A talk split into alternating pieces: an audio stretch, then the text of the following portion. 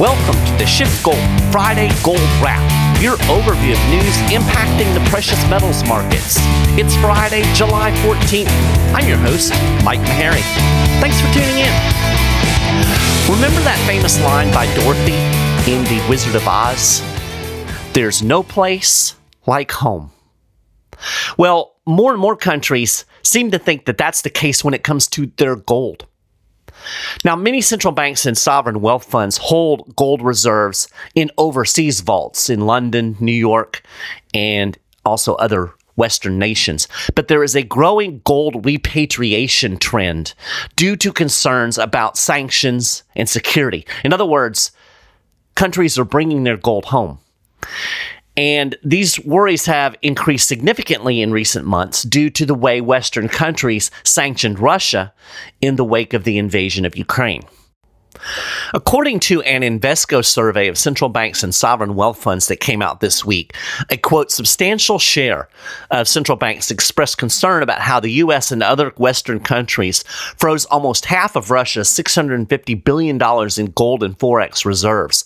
As a result, 68% of the banks surveyed said they are now keeping their gold reserves within their own country's borders. That was up from 50% in 2020. One central bank official who was quoted anonymously in the survey said, quote, we did have it held in London, but now we transferred it back to our country to hold as a safe haven asset and to keep it safe.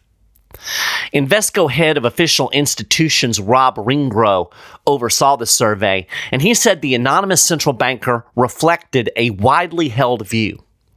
Quote, if it's my gold, then I want it in my country, has been the mantra we've seen in the last year or so, Ringrow said. Now, you might recall that back in the very beginning of the war, I said that no matter what you think about the justification for sanctions, whether you think it's a good idea, a bad idea, you don't care. I said there could be blowback. Other countries are watching the way the US and its allies handle their power.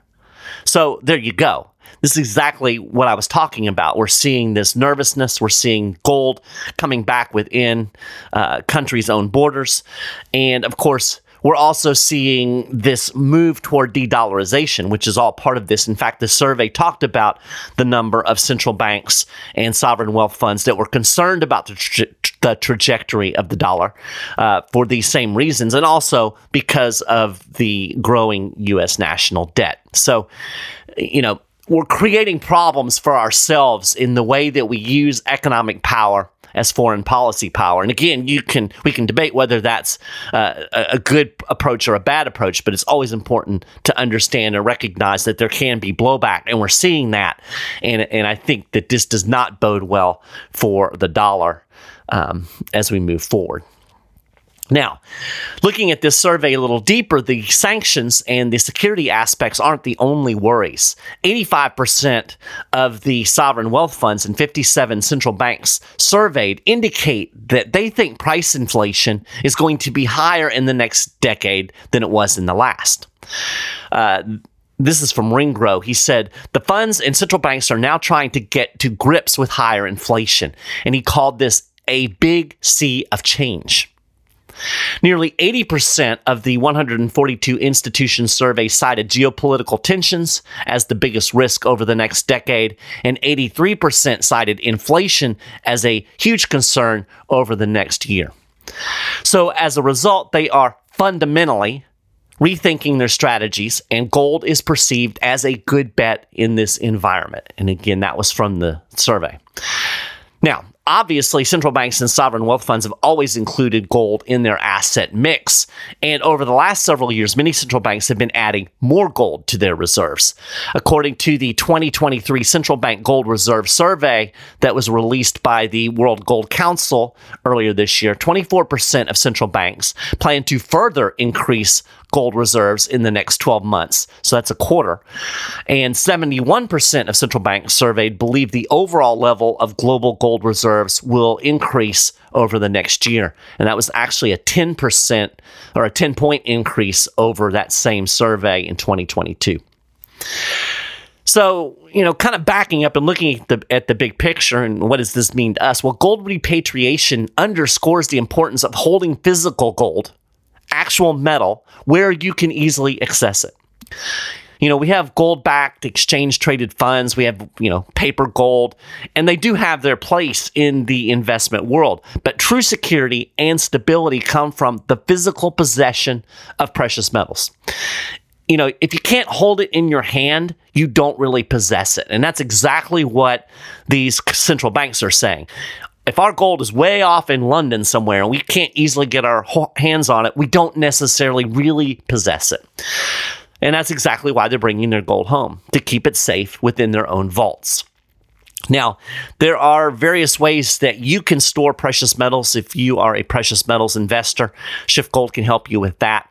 Uh, if you go to schiffgold.com, uh, there's actually a place in there where we give some tips on storage, and uh, a Gold precious metals specialist can help with that as well. Okay, yes, we are going to get into the June CPI data here in a minute, but got to be honest, I get a little tired talking about the Fed, talking about inflation, because I feel like I'm just saying the same thing over and over again. So I thought I would start with uh, some gold news today with the uh, with that survey. And uh, I also want to talk a little bit about uh, gold's performance in the first half of this year. By the way, the aforementioned CPI report gave gold a pretty good boost this week, and it closed above the 1950 level yesterday. Uh, when I started recording the podcast, it was at like 1956 this morning, so still holding that level. Now, we'll see if it can hold as we move into the Fed meeting in a couple of weeks. Uh, but for now, dollar weakness and the expectation that the inflation fight is in the final round has uh, put some pretty strong tailwinds behind gold. Now, speaking of that price, despite the lackluster June, and June was rough for gold, uh, the price of the yellow metal actually rose 5.4% through the first six months of 2023, and it actually outperformed all but two major investment asset classes. Uh, gold closed at 1912.25 on June 30th, and, and by that you can see uh, the nice rally that we've had uh, with the uh, with the lower than expected CPI print. Uh, we're up like almost 40 bucks from that point. Um, looking at the first six months of the year, gold outperformed emerging market stocks. It outperformed the U.S. dollar. It outperformed U.S. bonds. It outperformed global bonds. It outperformed uh, other commodities, it outperformed oil. The only asset class that outperformed gold in the first half of the year was uh, developed market stocks, primarily driven by the U.S. stock market rally. And Peter Schiff talked about that in his podcast uh, this week. I'll link to it in the show notes page. Uh, he talked about how this really looks like it was a bear market rally in stocks, and he does not expect it to continue. So you can check that out if you want to get a little bit of Peter's take on stocks. So, anyway, through the first half of the year, gold enjoyed this healthy 5% plus gain despite some significant headwinds. Um, Interestingly, the World Gold Council has what they call the Gold Return Attribution Model, or the GRAM, G R A M. And it's basically a statistical breakdown of the main factors driving the monthly changes in the spot gold price uh, based on four drivers that have been shown to reliably explain gold's price behavior since 2007. And those four things are economic expansion, opportunity cost, uh, risk and momentum. So basically, what it is, it's a model that they use to kind of project where should gold go given these current um, factors. So based on the gram, uh, it would have projected that gold dropped 4% during the first half of the year. So you can see that gold actually outperformed uh, where you would expect given the factors in finance and the economy. Um, some of the factors that pressured gold lower through the first half of the year, uh, there were several of them. Bond yields were at higher levels through much of the year. And this typically creates a drag on gold demand as investors uh, look to put money into that higher yielding asset. Uh, dollar strength also worked against gold, although the impact has been less significant than it was last year. Um, dollar strength versus the yen, the Canadian dollar, and the Australian dollar was offset somewhat by weakness against the euro. And you actually have a situation now where the European Central Bank is tightening uh, at a little bit faster pace. Uh, everybody seems to think the Fed is close to being done tightening. The ECB is still in the process, so you're seeing um, uh, some strength in the yen versus the dollar. Um, price momentum to the downside. So we had the uh, dropping pro- price and uh, the gold ETF outflows also pressured gold, particularly in the last two months of the second quarter. Uh, as I said, June was was a pretty rough month for the price, and nevertheless, we still managed to maintain a, a solid gain through the first half of the year. Uh, central bank gold buying and risk hedging, particularly during the banking meltdown in March, really helped support the price of gold in the first half of the year and offset these headwinds. Um, so the trajectory of gold through the last half of this year as we move forward is going to largely depend on how the Fed moves forward in its rate hiking, and more importantly, whether or not something breaks in the economy before the end of the year. Uh, if you look at the uh, World Gold Council's projections for the last half of the year. Uh, they're kind of uh, taking the mainstream take that we are going to have maybe a minor downturn in the economy as we move into the last half of the year, um, and and they expect gold to still continue to remain uh, to remain strong moving forward, uh, but but maybe have a, a, little bit of, of continuing headwinds, and, and they really see kind of a range bound situation, and I think they're right um, to the extent that things kind of continue as they are today. Uh, you know, if, if, if we kind of just keep limping along with blah economic data, uh, you know, and and uh, the Fed continues to tighten or holds rates up, I do think that we're not going to see the big breakout. You know, uh, again, like the World Gold Council, the markets are still locked into this narrative that the Fed is going to beat price inflation with only a mild economic downturn. And really, until that sentiment changes, I think gold is going to stay in this kind of range bound, you know, between $1,900, $2,000. Assuming, of course, we don't have some big geopolitical event in the meantime that stokes a lot of safe haven demand. Um, interesting little piece of news that I saw yesterday. Apparently, President Biden has called up uh, military reserve units um, and uh, the the Atlantic Resolve, I think, is what the um, the mission is called. Basically, supporting Ukraine. So you know, if we have World War III, that could certainly impact uh, the trajectory of gold. But as I said, I think that we're going to kind of stay in this doldrum until something breaks in the economy. And all of this leads us into the June CPI data. So let's go ahead and break that down and talk about that. Now, I think this lower than expected inflation report card was a giant gift wrapped up in a huge red bow for the Federal Reserve.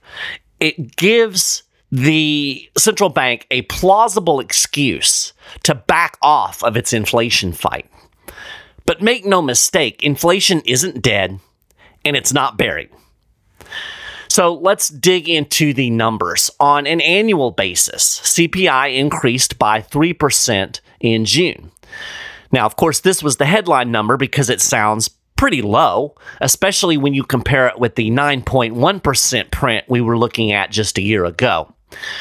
And the headlines were amplified by the fact that the actual reading came in slightly lower than the 3.1% estimate. And it compares with a 4% reading in May. So we saw almost a 1% drop, or we did see a 1% drop in that annual inflation number. Now, prices have not stopped going up.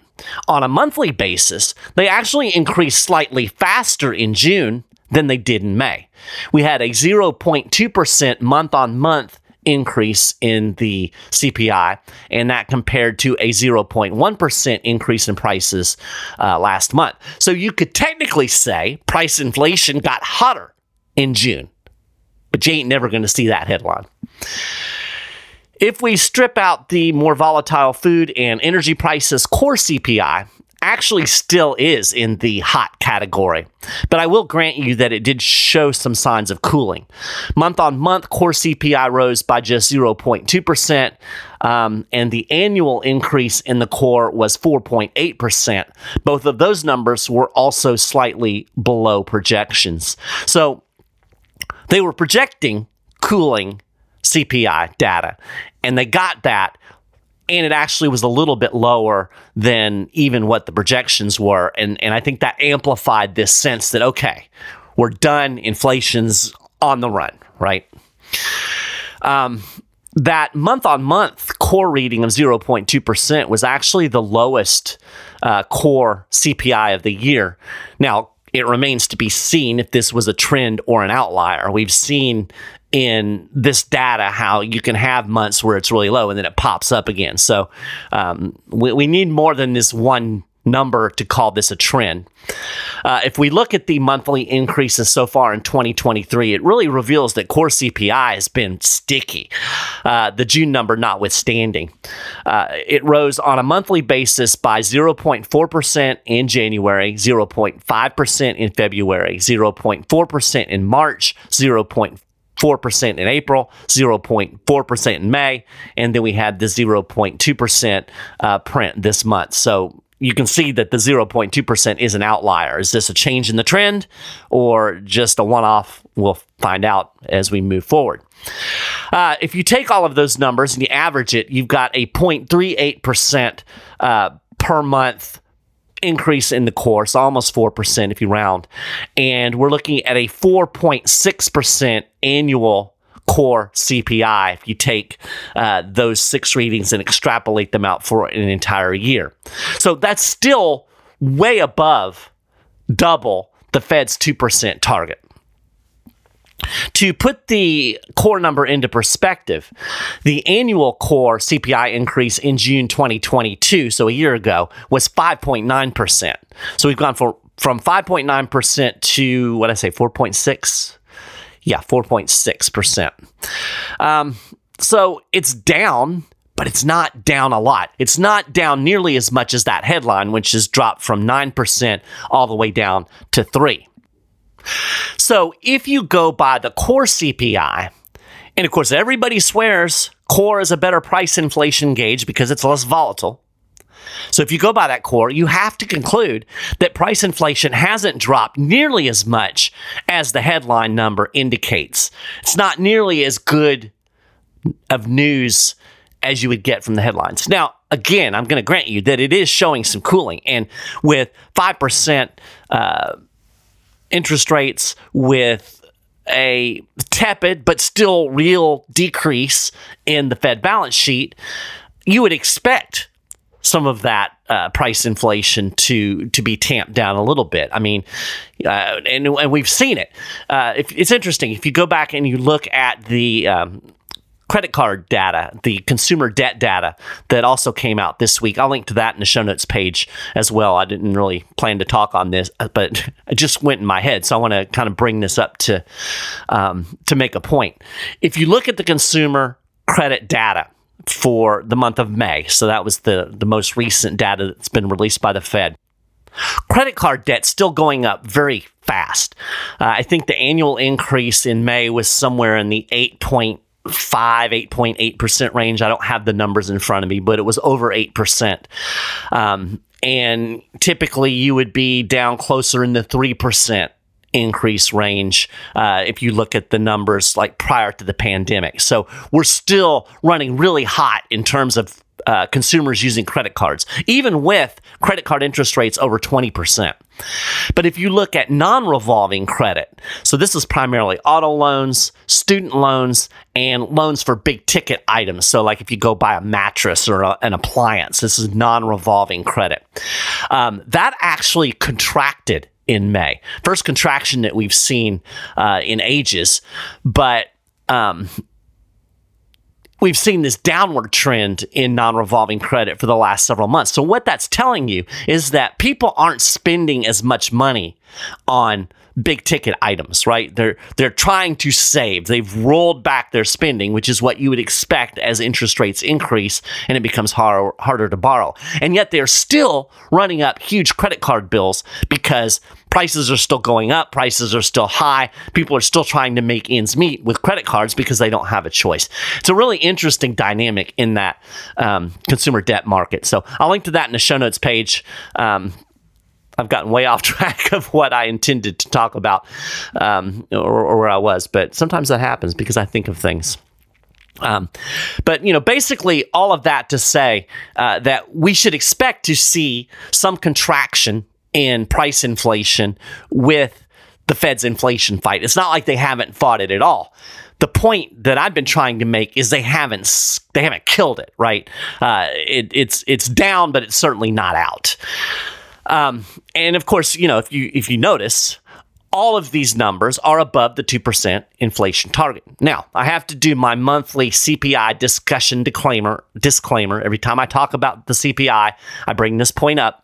Price inflation is worse than the government data suggests. And I say this every month. The CPI uses a formula that understates the actual rise in prices. They changed the formula in the 90s to make inflation, price inflation, look lower than it actually is. Um, if you use the CPI formula that they were using back in the 1970s, CPI is actually closer to double the official number. So when you see 3%, it's really more like 6 or 7%. Uh, so keep that in mind inflation is worse than what you're being told. Now, kind of breaking down the uh, the numbers, big drops in energy prices have really helped bring the overall CPI down. Broadly speaking, energy prices have dropped by 16.7% year on year. Gasoline prices are 26.5% lower than they were this time last year. So this is really skewing that headline inflation number, right? We're seeing this energy price drop. Meanwhile, other prices are still going up. So that's definitely part of the big big effect on uh, the CPI data. If you look at the categories outside of energy, the only prices that fell on a monthly basis in June were used cars and commodities. Um, I mentioned this when I talked about the May CPI report last month. This is important. Um, the big drop in headline CPI is partly a function of math. I've talked about this before on the show as well, but again, it's important to reiterate this, and we have new people listening to the show all the time. There was a huge 1.2% month on month increase this time last year in the CPI. And that dropped out of the calculation for this year. So that brings the yearly average way down. We actually explained this in an article uh, after the April CPI data came out, predicting that we were going to see some big drops in the headline number because. Um, of the math. But as we move forward from here, math is going to turn on the CPI calculation. So, May and June, uh, they charted the biggest increases in month on month CPI of this whole cycle. Uh, it was 0.9% and 1.2%, respectively. Now, again, those numbers have dropped out of the annual average. And you know, if you do math, if you have a, a string of numbers that's an average and you drop out bigger numbers and put in smaller numbers, uh, you're going to have a huge drop in that average. And that's exactly why we're seeing these big drops in the headline numbers. Um, the numbers falling off over the next few months are going to be much smaller, meaning you what I'm saying is don't plan on seeing another 1% drop uh, in the annual CPI. Don't think that you're going to uh, get a report, you know, next month where they say, "Oh, it's 2%." That's not going to happen. Math is not going to let it work like that. Um, unless we like have massive disinflation, uh, that's just not in the cards. So, as I already mentioned, this uh, cool CPI report was just exactly what the Fed ordered. Now, again, they can plausibly argue that they've reined in price inflation. And this will be particularly important if something else in the economy crashes in the near future. Now, remember, interest rates going up very fast have already created a financial crisis. We saw the banking issue. And I know everybody's kind of forgotten that. And I think a lot of people think, oh, well, that was just a little blip. It's over. No big deal. No, that banking financial crisis is still going on. If you look at the Fed balance sheet, there are still a lot of banks that are tapping into those bailout loans. So that's still a problem. They just papered over it uh, with the bailout program, and they managed to plug that hole in the dam. Uh, that's the analogy that I've been kind of using. We had a crack in the dam, and they managed to to close that up. But where's the next crack going to be? There's going to be another crack at some point. And that's when the Fed is really going to have to make the decision whether or not they're going to hold the line on the inflation fight, keep interest rates high longer, as Jerome Powell is claiming they're going to do, or if they turn and start uh, easing monetary policy. This gives them the excuse that they need, if that happens, to plausibly say, you know what, we're done hiking, inflation's under control, we've got to fix the economy, save the economy. CNBC uh, summed it up this way quote the numbers could give the federal reserve some breathing room as it looks to bring down inflation that was running around 9% annual rate at this time in 2022 the highest since november 1981 now, as you know, if you follow these things, the central bankers over at the Fed have been talking tough about staying in the inflation fight, but their actions undercut their rhetoric. And we talked about this extensively in the last show. Uh, but they're still doing it. Just last week, Dallas Fed President Lori Logan said that the continued above target inflation outlook and a stronger than expected labor market, quote, calls for more restrictive monetary policy. But as I talked about extensively in last week's show, if inflation is such a concern, why didn't they raise rates at the June meeting? You know, nothing was different in terms of the economic picture in June. We were hearing the same rhetoric in June, but they stood pat and didn't raise rates. And why aren't they shrinking the balance sheet faster? I mean, they haven't hit the monthly target for shedding mortgage backed securities one time since announcing the plan back in May 2022. Not one time. And that plan wasn't exactly ambitious to start with. So, if inflation is the big fear, why is the Fed slow walking the inflation fight? And again, I talked about this last week, but it bears repeating. It's almost like they want to talk about an inflation fight, but they don't really want to be in, a, in an inflation fight. I think I used this analogy last week. I like it. I'm going to use it again. It's like Elon Musk and Mark Zuckerberg talking about getting in the octagon to have this big MMA fight. You know, it's cool to talk about, funny, but I don't think either one of those dudes really wants to start throwing punches. So, this is what I think is going on. I think this big talk, little action stance is because Jerome Powell and his minions realize that high interest rates will eventually break something in the economy. I mean, heck, even their own economists have warned about a looming catastrophe. I talked about this in a previous show. We had this Fed paper that came out talking about the number of companies that are in financial distress on the verge of default because of these higher interest rates. So they know I think this reveals the ugly reality. The Fed is wedged between a rock and a hard place. It needs to appear to be fighting hot price inflation, but the central bankers also don't want to wreck the economy, right? So they're talking tough and they've got their fingers crossed and they're hoping against hope that CPI is going to cool down enough for them to back down on that inflation fight when it becomes necessary. And they're also hoping that the recession that everybody knows is coming will come far enough out that they can plausibly say, yes, we have victory over inflation, and now we need to declare war on the recession. And they may have gotten their wish. Again, this CPI gives them that wiggle room to plausibly back out of the inflation fight. They can say problem solved, and they can pivot back to more uh, loose monetary policy. But the problem isn't solved, no matter what the CPI data says today. Now, Peter Schiff made a good point in a tweet. He said declines in the CPI are weakening the dollar and raising the price of commodities, including oil. Uh, and, and this is going to raise trade deficits. Uh, it's going to cause commodity prices to go up, and this will cause future CPI gains to spike even higher. And more fundamentally than that, price inflation is just a symptom of the real problem. And that real problem is trillions of dollars that were created out of thin air and injected into the economy over the last decade plus. They haven't solved that at all. While the money supply has contracted, certainly contracted enough to precipitate a recession, um, and it has restricted enough to suppress some of the price in, increases for the time being, it hasn't done anything to remove the $8 trillion the central bank has injected over the last decade plus.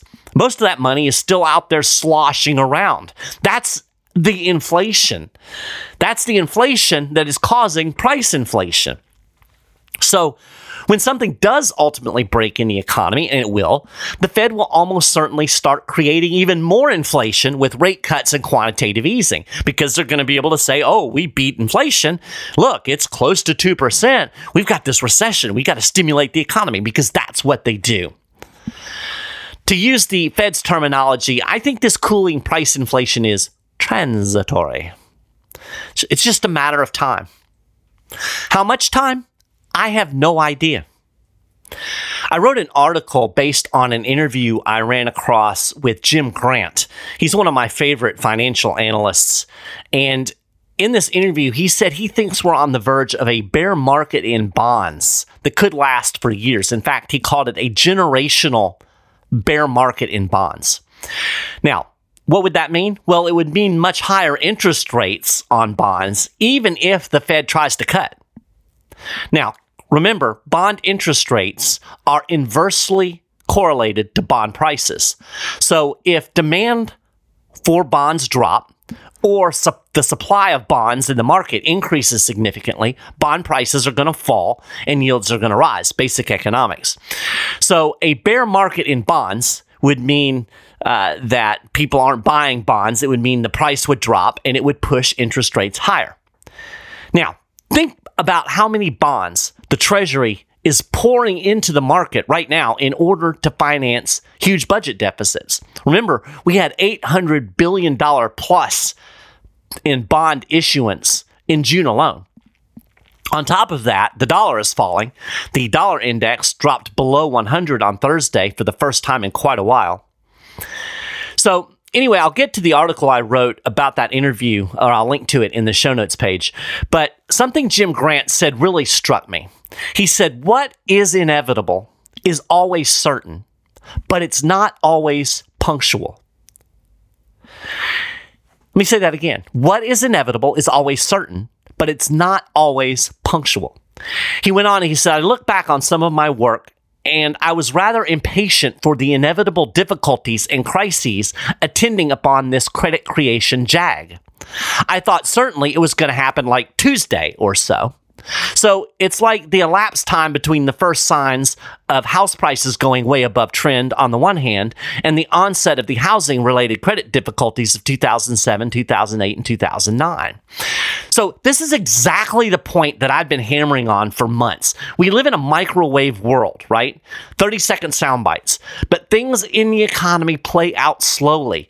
We see a Fed rate cut or a Fed rate hike, and we expect an instantaneous change in the economy. No, things play out slowly. We know certain things will happen based on economics.